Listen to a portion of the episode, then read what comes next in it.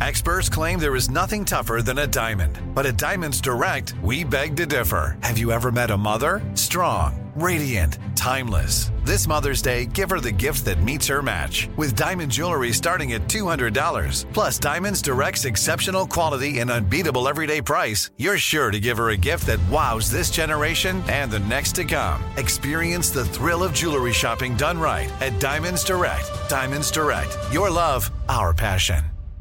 Enjoy all your favorite sports like never before at BetMGM. Signing up and playing is so easy. Simply sign up using code Buckeye and receive up to $1,500 back in bonus bets if you don't win your first bet. When you register with BetMGM, you can get instant access to a variety of parlay selection features, live betting options, and the best daily promotions in the business. And with BetMGM at your fingertips, every play and every game matter more than ever. Place your moneyline, prop, and parlay bets with the king of sportsbooks today. Sign up using code Buckeye and receive up to $1,500 back in bonus bets if you don't win your first bet. That's right, up to $1,500. Again, sign up using code Buckeye and receive up to $1,500 back in bonus bets if you don't win your first bet. BetMGM and GameSense remind you to play responsibly. 21 plus and present in Ohio. Subject to eligibility requirements. Rewards are non-withdrawable bonus bets that expire in seven days. Gambling problem? Call 1-800-GAMBLER in partnership with MGM Northfield Park. That's 1-800-GAMBLER.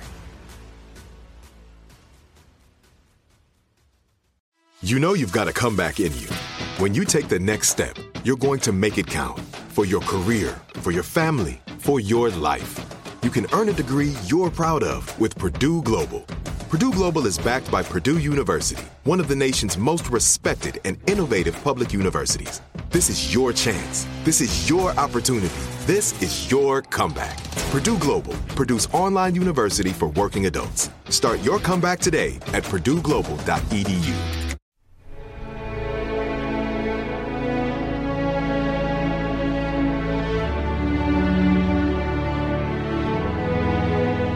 This is Lee Habib, and this is Our American Stories, the show where America is the star and the American people. Up next, a story about Sidney Poitier, perhaps the most important actor of the 20th century, and certainly an actor who taught us all how to live and how to conduct ourselves. Sidney Poitier, man, actor, icon, was the first full biography of Poitier written by a professor of history at the University of Memphis which is just an hour north of where we broadcast in Oxford, Mississippi. So Greg Hengler took the short drive north to get the story. Let's take a listen. My name is Aram Goudsouzian. I'm a professor of history at the University of Memphis. And the first book I ever wrote was Sidney Poitier, Man, Actor, Icon, in 2004. And that book was originally my PhD dissertation when I was a student at Purdue University.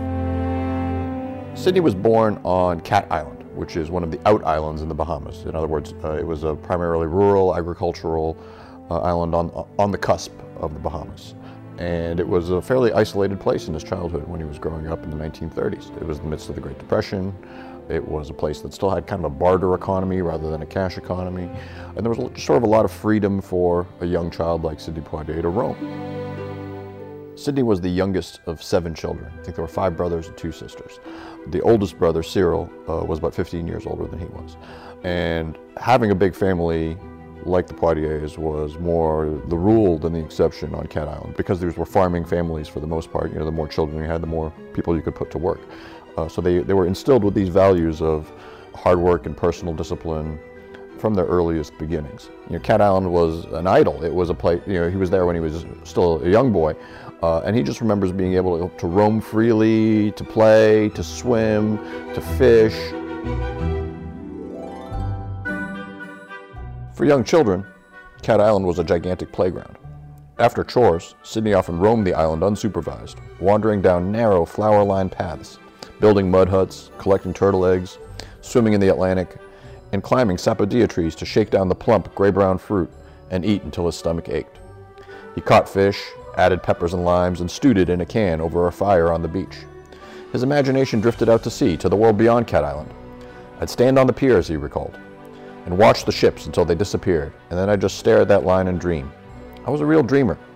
I'd conjure up the kind of worlds that were on the other side and what I'd do in them. So many hours I stared at that line.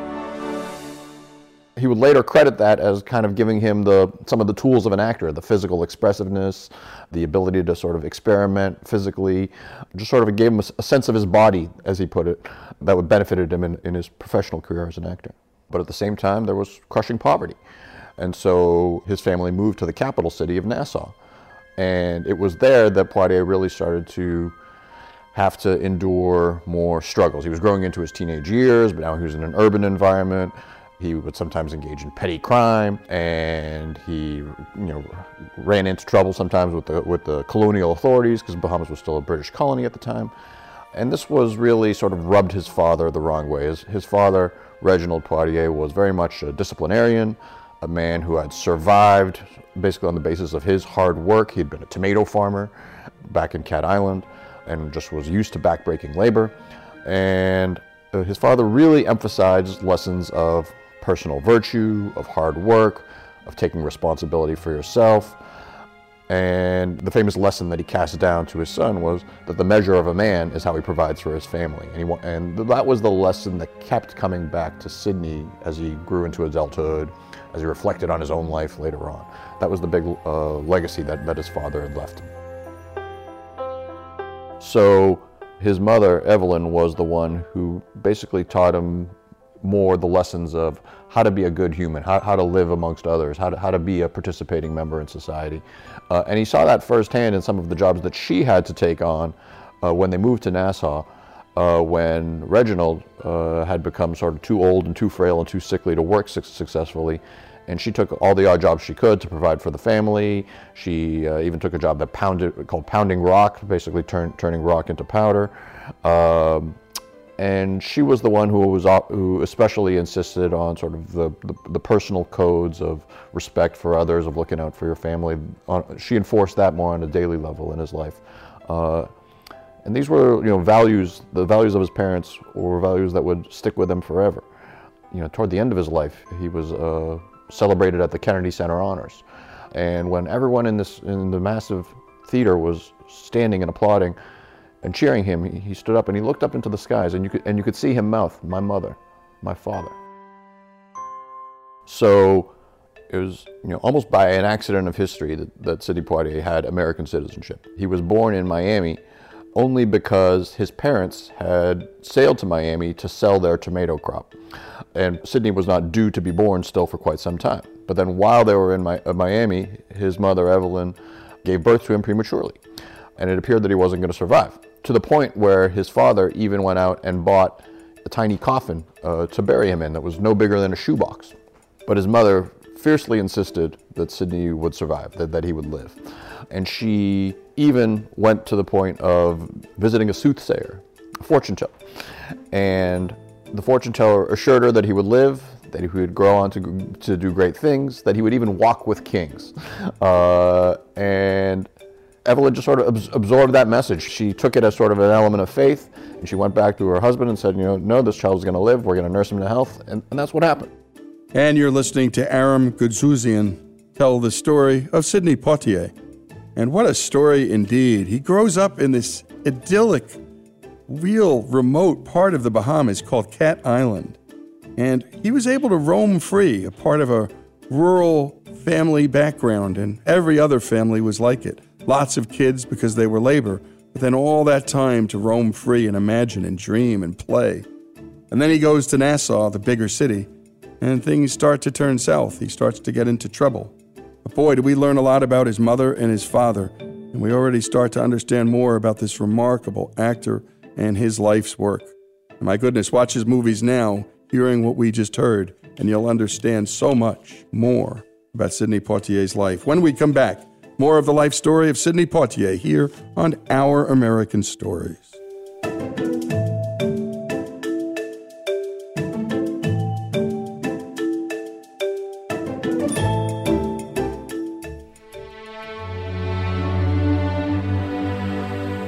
Lee Habib here, the host of Our American Stories. Every day on this show, we're bringing inspiring stories from across this great country. Stories from our big cities and small towns but we truly can't do the show without you. Our stories are free to listen to, but they're not free to make.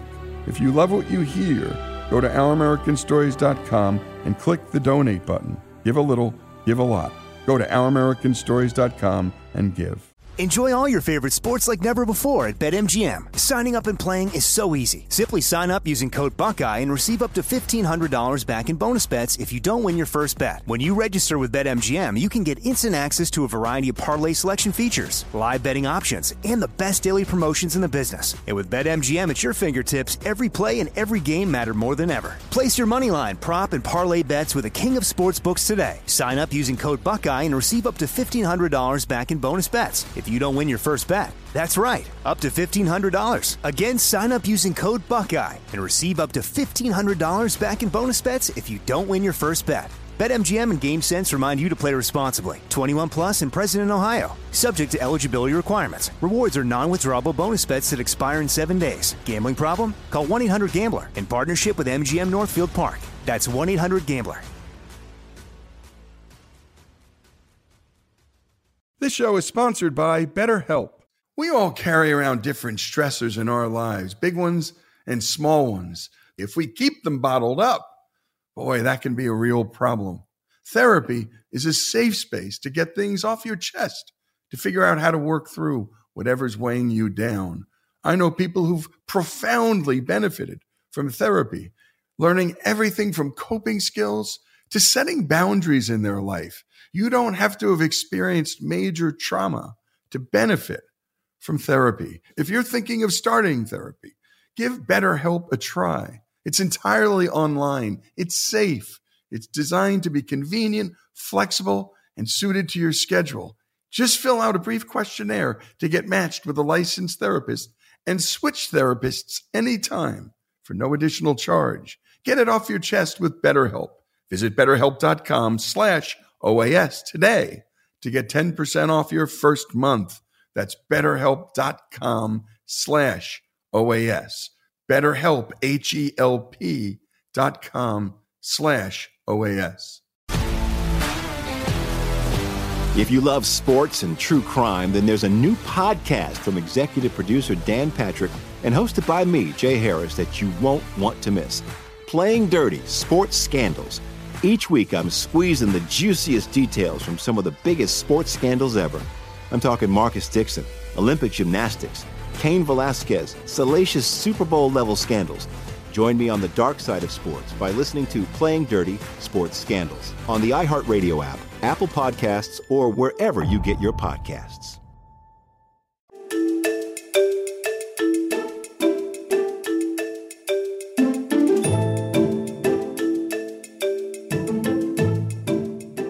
We continue here with Our American Stories and with Aram Goudsouzian.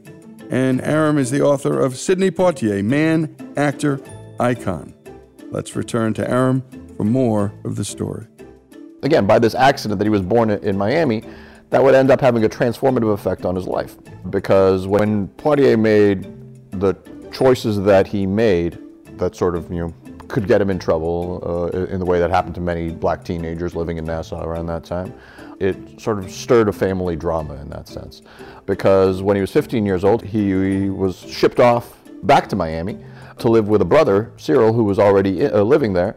And Sidney already had American citizenship, so it sort of paved a path for him to come to the United States. And that began the next chapter in his life.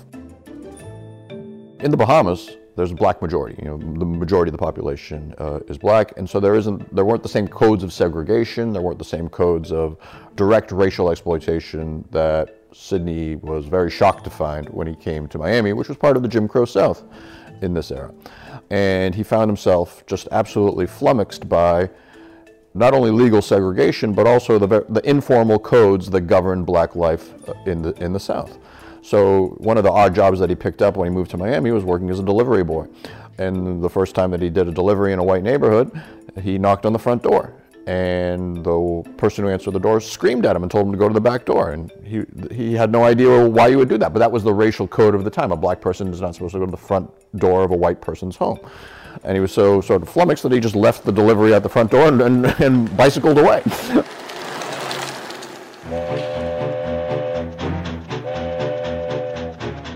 after some time in Miami, Sidney knew that he wanted to leave. He knew that the racial codes of the Deep South were not for him. uh, he needed to get out of there. But he didn't really even really know how to do it at first. You know, he tried to hop on a train, just assuming that it would take him to the north. You know, sort of living by sort of this mythical idea of uh, you could you could hop on a train to the north, and, and he would often end up, you know, in the middle of nowhere. Ultimately, he ended up taking a job at a resort outside of Atlanta, Georgia, where he worked for a summer doing menial labor, and that gave him enough money and enough experience to figure out how to buy a train ticket to go further north, uh, and he bought a ticket to New York. And so he shows up in New York. He's still, you know, just a kid really, and is sort of searching for his way. He's, he's in his late teens. He doesn't know any anyone in the city. While there are many West Indian immigrants in Harlem at that time, the Bahamian community was quite small there, so he didn't have any natural context in, in that sense. And so he showed up. He was able to, to rent a room with, with some of his uh, scratchings, but wasn't able to, to, sort of sustain it. There, there were nights when he slept in, in pay toilets because that was all he could afford to do. There are nights when he slept on rooftops because he couldn't afford a, a place to stay. Uh, he didn't have any warm clothes because, because this is a, a kid who'd grown up in the Bahamas and, the, and then was in Miami. So when winter hit, it was particularly uh, tough for him. And so he survived by doing odd jobs. The primary job that he often did was work as a dishwasher in a restaurant.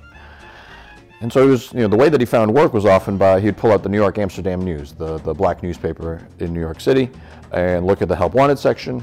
And then one day he came across this ad that said, Actors Wanted, American Negro Theater. And he said, You know, I've been a dishwasher, I've done all these other jobs. I'll try this.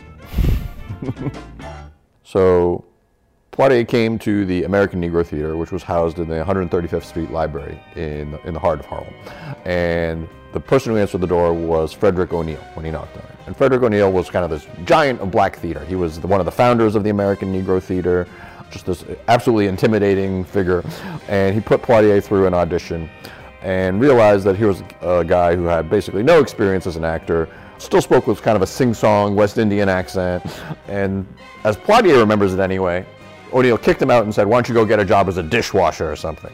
Uh, and of course, because Sidney had worked as a dishwasher, he, you know, this sort of burned in his soul. How, how, how could this guy say this to me?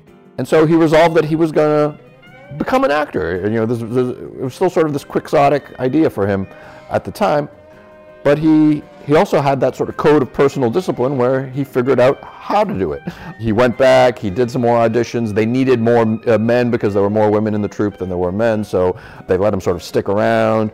He worked as like uh, doing odd jobs for the theater so that they would continue to let him take the classes and become part of, of the organization. And he trained himself to speak in a more American way. He would imitate the voices on the radio. He would go back to his small room and he would uh, hear the voice on the radio say, How do you do, gentlemen? And he would learn to say, How do you do, gentlemen? He also had, in the other jobs that he worked, like he worked in a restaurant and he was a dishwasher, and he was trying to learn how to read, but he was he had you know he had just the, the basic rudiments of it by the time that he was arriving in in Harlem in the 1940s. In one of the restaurants that he worked at, there was a waiter, an elderly Jewish man that he would later sort of credit as having this incredibly important influence on his life, who took a shine to him and agreed to try to help him learn to read. So after they were done with their shifts, they would sit down together and the man would help him learn. And for Poitier, this had an, an enormous effect. He would go on to become a voracious reader. He, he was, uh, he would absorb information. He was constantly reading. He was constantly entertained by ideas. And he was someone who was you know, sort of only half literate, really, uh, into his teenage years. So this is, uh, you know, here's, here's a, just a story of one man's benevolence having a lasting effect on someone who would go on to have national and international influence.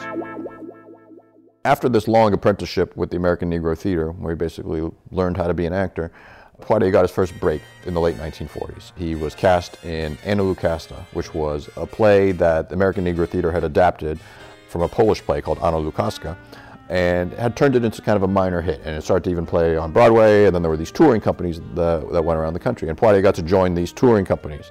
And that was sort of his baptism in the world of, of, the black theater. And so he was acting alongside people like Ossie Davis and Ruby Dee, you know, people who become lifelong friends. And he got all sorts of experiences and, and, you know, got to see the United States as they traveled around and was able to earn some money. But into the late 1940s, Poitier's career was very much piecemeal. He had, you know, a stage opportunity here, a bit part in a play here. The American Negro Theater was starting to fall apart by the end of the 1940s. because a lot of its actors were using it as a launching pad to get Broadway roles, and the American Negro Theater had imagined itself as a independent black theater that, that was there for the African American community. And so there was always this constant tension between uptown and downtown in that sense. And it was also the beginnings of the Red Scare, and a lot of the people in Poitiers' milieu were you know part of that sort of leftist world. Uh, you know, Harlem was in many ways the center of radical political activity in the in those early years of the Cold War. In fact, the Communist Party moved its headquarters to Harlem in the early 1950s, and they established various organizations, sort of cultural organizations that were sponsored by the Communist Party. Some of the acting jobs that he got were through this organization called the Committee for the Negro in the Arts, which kind of supplanted the American Negro Theater as the primary outlet for black theater talent but it was an organization that was a Communist Front organization. It was, it was funded by the Communist Party. So this was the political world that Poitier was negotiating just as his Hollywood career was starting to take off. And we're listening to author Aram Goudsouzian tell the story of Sidney Poitier. Aram is a professor of history at the University of Memphis, which again is just an hour north of our home studios in Oxford, Mississippi. And by the way, we asked him about whether Poitier knew whether he was working for a front group of the Communist Party and it was a no. Um, and we just wanted to clear that up, not trying to imply that Poitier knew he was working for a front group of the Communist Party. And by the way, what a life, what a piece of storytelling. He experiences the heart of segregation in Miami in the 1940s, and it's a ruthless heart. And he couldn't believe it, it shocked him. And he escaped to New York to live, well, wherever he could, sleeping on rooftops, in toilets, and then one man saves his life, really, and that's Frederick O'Neal. He doesn't give him a gold star for his crummy audition. He tells him he's no good.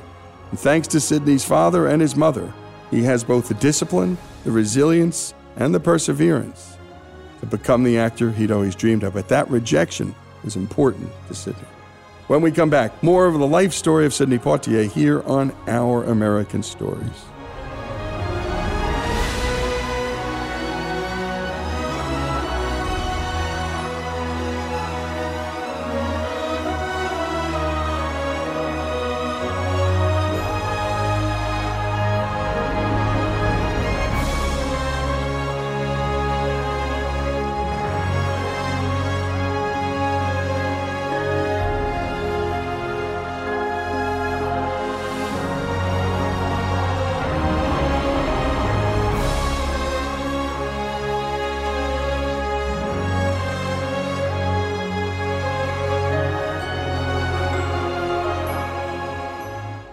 Enjoy all your favorite sports like never before at BetMGM. Signing up and playing is so easy. Simply sign up using code Buckeye and receive up to $1,500 back in bonus bets if you don't win your first bet. When you register with BetMGM, you can get instant access to a variety of parlay selection features, live betting options, and the best daily promotions in the business. And with BetMGM at your fingertips, every play and every game matter more than ever. Place your money line, prop, and parlay bets with the king of sportsbooks today. Sign up using code Buckeye and receive up to $1,500 back in bonus bets if you don't win your first bet. That's right, up to $1,500. Again, sign up using code Buckeye and receive up to $1,500 back in bonus bets if you don't win your first bet. BetMGM and GameSense remind you to play responsibly. 21 plus and present in Ohio. Subject to eligibility requirements. Rewards are non-withdrawable bonus bets that expire in seven days. Gambling problem? Call 1-800-GAMBLER in partnership with MGM Northfield Park. That's 1-800-GAMBLER.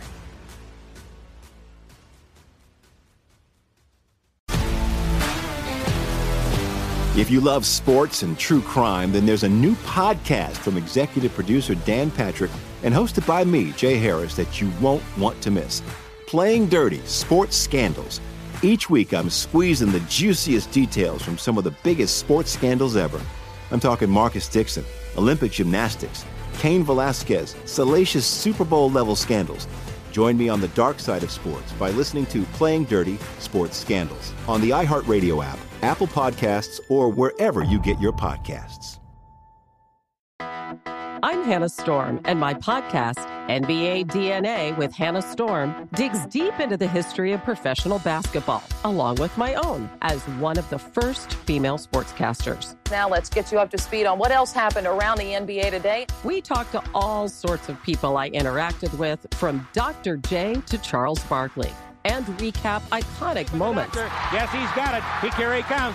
We rock the baby to sleep and slam dunk. As well as some of the wild stories behind the scenes. We were like, what? What are we in for? The scoreboard crashes before we even tip a game off. Today, the NBA is a global sports and entertainment giant. Players are multimillionaires and cultural icons. Iguodala to Curry, back to Iguodala, up for the layup. And these stories are about how we got here, both on and off the court. And what's next? Listen to NBA DNA with Hannah Storm on the iHeartRadio app, Apple Podcasts, or wherever you get your podcasts.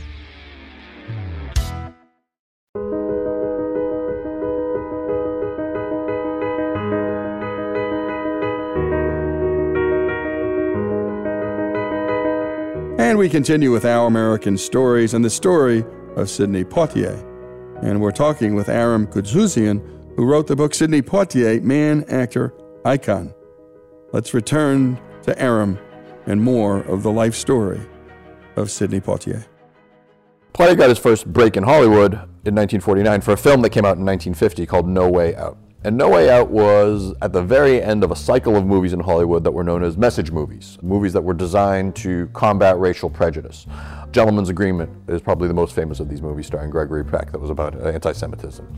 And No Way Out was a film in which Poitier played a doctor, a young doctor, who had treated a white patient who died, and his brother was vengeful and racist and was sort of out to get Poitier as the doctor. Uh, and toward the end of this film, Poitier's character admits to committing a murder just so that there'll be an investigation and, uh, and, an autopsy into the into this body, which will ultimately defuse this this story. So he makes this incredible sacrifice uh, as as this character.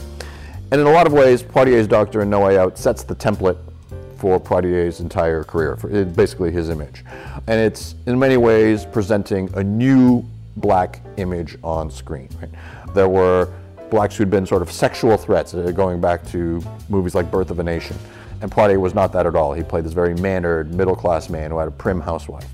There were characters who were song and dance men, like Bill Robinson, for instance, and Poitier does not sing or dance, he's a dramatic actor.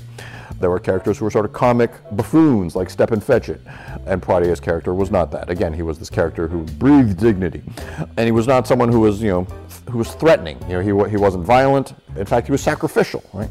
So this film, in the, in the message movie cycle, established a template where and established an image for Poitier as this sort of good black man who sacrifices on behalf of society and often helps out his white co-stars. In a lot of ways, he became kind of like a white liberal's fantasy of what a black person should be like, and, and uh, a white liberal's construction of if black people are like this, then how can we not integrate into society? How can we not become a more racially harmonious society? So he became a political symbol in that sense. You know, after No Way Out, Poitier does find uh, uh, film roles here and there, but he's still sort of struggling to squeak out an existence in Hollywood. Even to the point where he uh, opens a restaurant in Harlem called Ribs in the Rough, a ribs restaurant, simply as a way, as a backup plan in case, in case acting doesn't work out.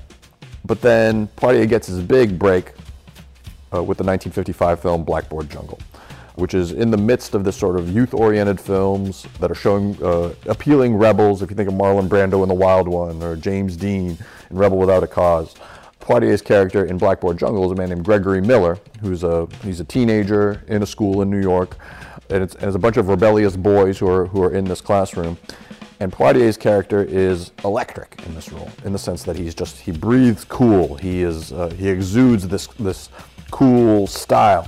And at first, he's very resistant to the new white teacher played by Glenn Ford.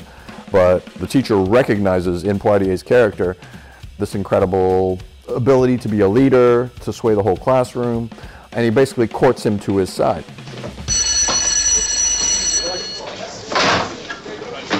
Hey, Miller? Come on, I want to talk to you a minute, Miller. Man-to-man talk here, Miller. You know, I've been uh, looking up the records, and you're a natural born leader. Yeah.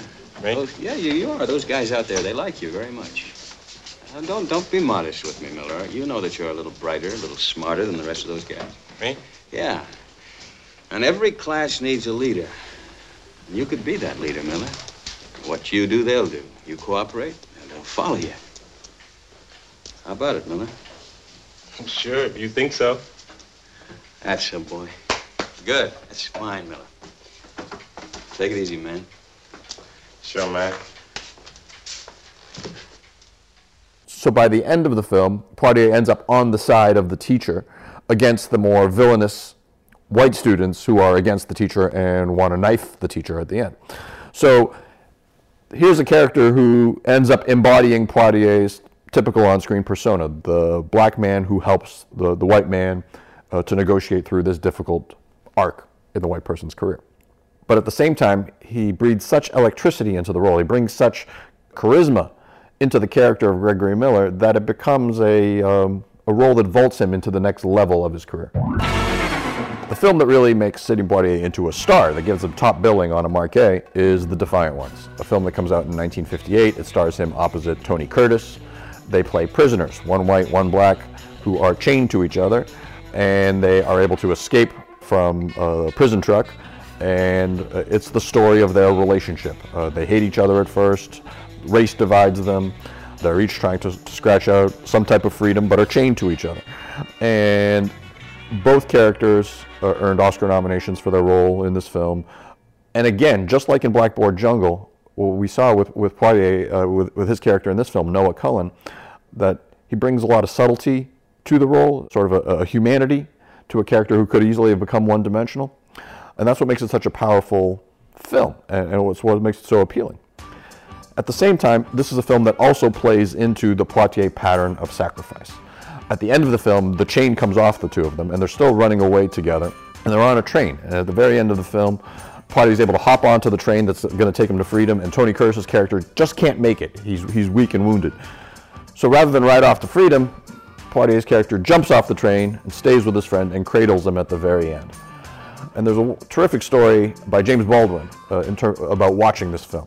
The first time he watches the film, he watches it uh, in a downtown New York theater. Most of the patrons are white. And at the end of the film, when Poitier leaps off the train and stays with the white person, the audience weeps and cheers and applauds. And as Baldwin reads it, he says, you know, this is reassuring to them. This is telling them that the, the black people are here for them, that we're not going to disrupt them. And he rolls his eyes to some degree at that. And that's actually what prompts him to go see the film for a second time in Harlem, among a primarily black audience. Of course, the movie goes the same way. Poitier jumps off the train at the end. And this time the audience gets up and hoots and hollers and says, Get back on the train, you fool! So by the early 60s, Poitier is certainly emerging as a significant movie star. He has appeared in Defiant Ones, Porgy and Bess. He was on Raisin in the Sun, which had a long Broadway run and then was a successful film as well, in which he had this incredible performance as Walter Lee Younger. He really defined the role in terms of here's a young black man uh, who's coming into his own and learning how to, to provide for his family and to, and to show his dignity, even as he's facing an intensely racist society. And if, this is all, of course, occurring in the midst of the rising civil rights movement. You have the student sit-in movement of 1960 that spreads throughout the South, the freedom rides in 1961 that bring integrated buses and these demonstrations that bring activists all throughout the Deep South. In 1962, you have James Meredith integrating the University of Mississippi, which leads to a riot to try to prevent him from attending and, and ultimately federal marshals to protect him. So there's kind of this early swelling momentum for the cause of African American civil rights. And Poitier is the only black actor who is obtaining leading roles in Hollywood films throughout this time. So he essentially is emerging as Hollywood's response to the civil rights movement. He is how Hollywood deals with race in the midst of the civil rights era, more or less through the character and icon of Sidney Poitier. And you've been listening to Aram Goudsouzian tell the story of Sidney Poitier. No Way Out was his way out in the end and Richard Widmark played the part of the antagonist. It was fascinating to listen to the account of one of America's great black novelists and writers, uh, and that's James Baldwin, tell the story of seeing this movie in a white theater and a black theater and the very different responses. What was remarkable about Poitier was that he wasn't a song and dance man, the typical African American song and dance man. He wasn't the comic, the buffoon, nor was he threatening. He was something new and something dangerous to everybody, something lovable to everybody too. When we come back, more of this remarkable story. We're talking about the life story of Sidney Poitier here on Our American Stories.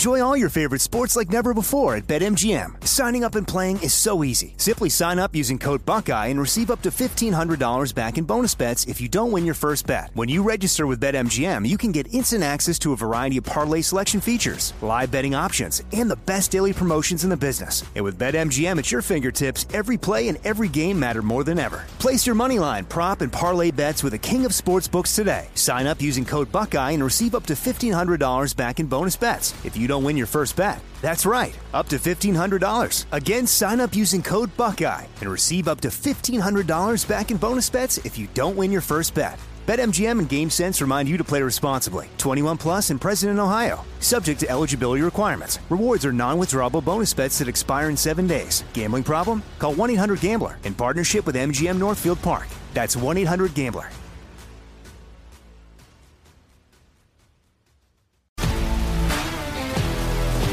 If you love sports and true crime, then there's a new podcast from executive producer Dan Patrick and hosted by me, Jay Harris, that you won't want to miss. Playing Dirty Sports Scandals.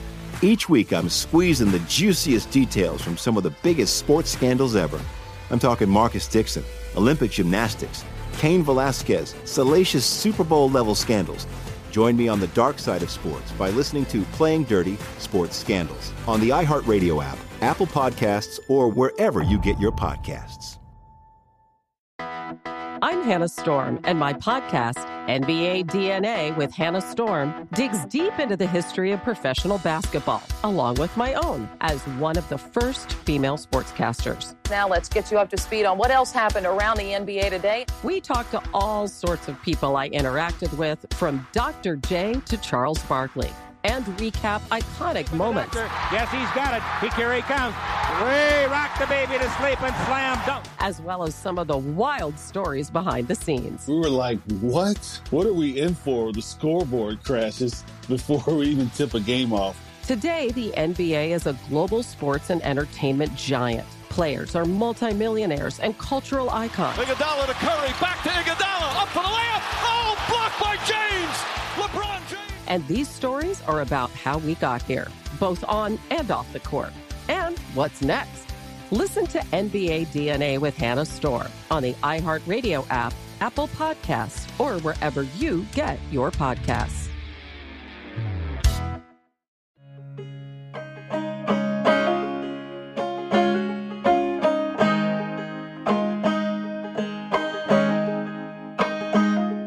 And we continue with our American stories and with Aram Goudsouzian. And he's the author of Sidney Poitier, Man, Actor, Icon. And go to your local bookstore and pick this up or order it through your bookstore or go wherever you get your books. Let's pick up now with Aram where he last left off. And in 1963, he makes a film called Lilies of the Field. This is a low budget film. They only have two weeks to film the entire movie. And it basically revolves around Poitier's character, a man named Homer Smith, who's this traveling handyman in the American Southwest. And he comes across a group of nuns, German nuns, who basically ask him to build them a chapel. And he ends up doing it. And he finds some kind of sort of self worth in, in the story. Well, it's it's English lesson time. I build a chapel. I build the chapel. You build a chapel. You build the chapel. Oh, we build a chapel. We build the chapel. He built the chapel. Amen. Amen. Amen. Amen. Amen. But also, again, here's the sort of classic Poitier character, sort of divorced from any kind of connection to a black community, just on his own, the sort of character of, of such innate goodness that he ultimately builds a chapel for these nuns out of the goodness of his heart. And it is just a very heartwarming story. It's a sweet, well told story, but it becomes something of a phenomenon. And part of it is its political timing. It, it comes out in the fall of 1963. This is in the aftermath of the March on Washington, which was in August of that, of that year, the massive demonstrations for civil rights throughout the country in the aftermath of the violence in Birmingham. And so Poitier's character in that film kind of captures a certain mood, so to speak. to the point where this is the film that, gets him the Oscar for Best Actor. He wins the Academy Award in the spring of 1964 for Lilies of the Field. The nominees for the Best Performance by an Actor are Albert Finney in Tom Jones, Richard Harris in This Sporting Life, Rex Harrison in Cleopatra, Paul Newman in Hud, Sidney Poitier in Lilies of the Field. The winner is Sidney Poitier in Lilies. And that, you know, creates new opportunities for Poitier, creates new visibility. It also creates new complications because the civil rights movement, as it continues to evolve, is approaching something of a crossroads, right? Uh, you have the philosophy of black power emerging by 1966 and becoming more popular, uh, and it emphasizes black identity and black pride and some certain sense of disillusionment with the federal government, with white liberals, with you know sort of the, the mainstream themes of, of the civil rights era that Sidney Poitier seemed to embody. And in each of his films, Poitier continues to play some version of the same kind of character that he's always played. And each along the way, he's breaking new barriers. In 1967, there's a poll that asks people, would you go see this film just knowing that this actor is in it? And it turns out that Sidney Poitier ranks as the most popular movie star in America based on this metric at the end of 1967. And so the, there's a sense of sort of racial crisis bubbling in America over the course of the summer and into the fall of 1967. And it's at that point that three Poitier movies come out in quick succession To Sir with Love, In the Heat of the Night, and Guess Who's Coming to Dinner. And each of these films, in, in its way, carries on the Sidney Poitier image, the Sidney Poitier icon. So in a lot of ways, Poitier's character kind of seems to represent kind of like a balm on those wounds. It soothes people's racial anxieties. That black people can still be their friend, can still be mannered, can still be helpful, can still be nonviolent, can still be Sidney Poitier. And In the Heat of the Night, which comes out right after To with Love, builds on that idea. Within this film, of course, is, is the famous so-called slap heard around the world, and where Poitier's character is questioning this white aristocratic gentleman, and Poitier's line of questioning insults the man, and he slaps Poitier. And Poitier's character slaps him right back. And this is kind of a watershed moment for many African American people, viewers of the time, right? They've never been able to see this kind of black action, this kind of black resentment, rage expressed on screen. But the larger pattern in the film is still Poitier working with whites, right? That aristocrat is kind of the outlier. He's the, he's the villain uh, in the story. All three of these films, In the Heat of the Night, To Sir with Love, and Guess Who's Coming to Dinner, all top number one at the box office. And so Poitier is at this enormous peak of his stardom. And then it kind of drops off a cliff. Of course, in April of 1968, that's when Martin Luther King is assassinated. And at the time, many people are seeing this as sort of the end of an era, right? And, uh, the philosophy of nonviolence has somewhat run its course. There's this deep sense of disillusion among many black Americans and rage, of course, as well. But what's ha- also happening by the late 1960s is that you have more and more black critics shaped by black power who are increasingly and openly critical of Poitier. And the most significant of, the, of these criticisms comes from a playwright, a guy named Clifford Mason, writing in the New York Times toward the end of 1967. And the big headline in the New York Times that day was, Why Does White America Love Sidney Poitier So? And it's a brutal takedown of so many of Poitier's films, and it, and it includes some really harsh language against Poitier. Critics are, are, are wondering, is Sidney Poitier obsolete? You know, can he no longer, you know, really be a viable character because he continues to present this kind of image on screen in the early 70s? And it's right around that time that we're seeing a new type of black hero appear on screen in, in the blaxploitation movies, in Shaft and Superfly, and they're creating sort of an emotional resonance with a lot of black audiences at, uh, at the time. They'd never really seen these, these kinds of characters on screen before. And so it's refreshing to many African American audiences. But Poitier feels a sting from this. In fact, he moves to the Bahamas at some point in the early 1970s for a few years, basically to just sort of get away from this sort of the political heat that has been established here. But he's also exceptionally resourceful, very intelligent, connections all through Hollywood. He remains the most powerful black man in Hollywood in the 1970s. And so he uses that leverage in some ways, in ways that don't necessarily help his career, but help the larger plight of race on screen. So he does a, a, trio of comedies, for instance, Uptown Saturday Night, A Piece of the Action, Let's Do It Again, that star Bill Cosby and have Harry Belafonte in a few of them, Jimmie Walker, and these are really sort of feel-good movies that aren't in the blaxploitation tradition that are crossing over. They're exceptionally popular among black audiences, but they're also winning white audiences. And is directing these films, and he's you know he's the one who's getting uh, black people not just in front of the screens but behind the cameras too. Uh, he's employing more black people in Hollywood than have ever really been employed before but also as he was able to get sort of get some distance, as he was able to tell his own story, as he became kind of a veteran in Black Hollywood, a mentor to actors like Denzel Washington or Will Smith, to the point where he's winning a Lifetime Achievement Oscar in the early 2000s.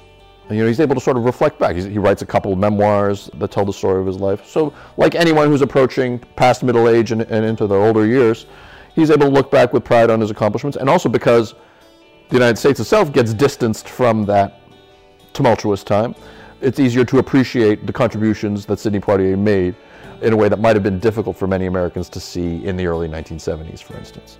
So there is this more sort of long-standing appreciation of, of Poitier's career that we see, you know, with his recent passing. It was the, the tone was naturally celebratory because because he had been a barrier breaker, and he had had to negotiate through these difficult times and make difficult choices that would have been a burden on anyone. And he'd managed it with much more grace and style and dignity than I think we have the right to expect.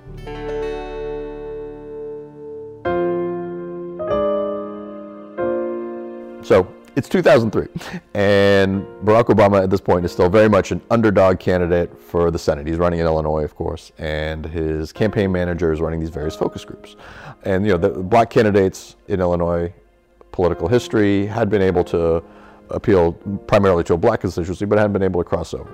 And uh, his campaign manager is running this focus group, in particular with this group of white women who are wealthy on the North Shore of, of Chicago, and showing them images of the various candidates and what they think about them. And when they showed them the picture of Obama, they say, What does this make you think about? One of the women says, Sidney Poitier. And it's at that moment that the campaign manager, Jim Cauley, says, Whoa, this is real. Here's a guy with actual crossover appeal and it's one more example of the ways in which Sidney Poitier has shaped the patterns of American life and the way that he has sort of appealed to the best in our nature.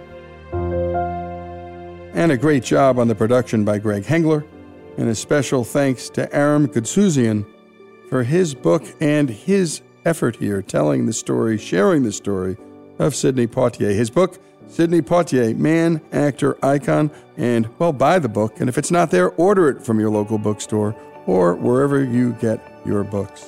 The Defiant Ones, if you've never seen it, see it. It gets him his first Oscar nomination, along with the great Tony Curtis. Lilies of the Field gets him his first Oscar. And in 1967, my goodness, To Sir with Love in the Heat of the Night, Guess Who's Coming to Dinner? Watch all three films with your family. And what Poitier had to face the Black Power movement didn't like him, and he was a threat and a challenge to many white racists. And he held that line and taught us all how to live and to live with grace. In the end, Aram was right. He has appealed through his work to the best in our nature. The story of Sidney Poitier, here on Our American Stories.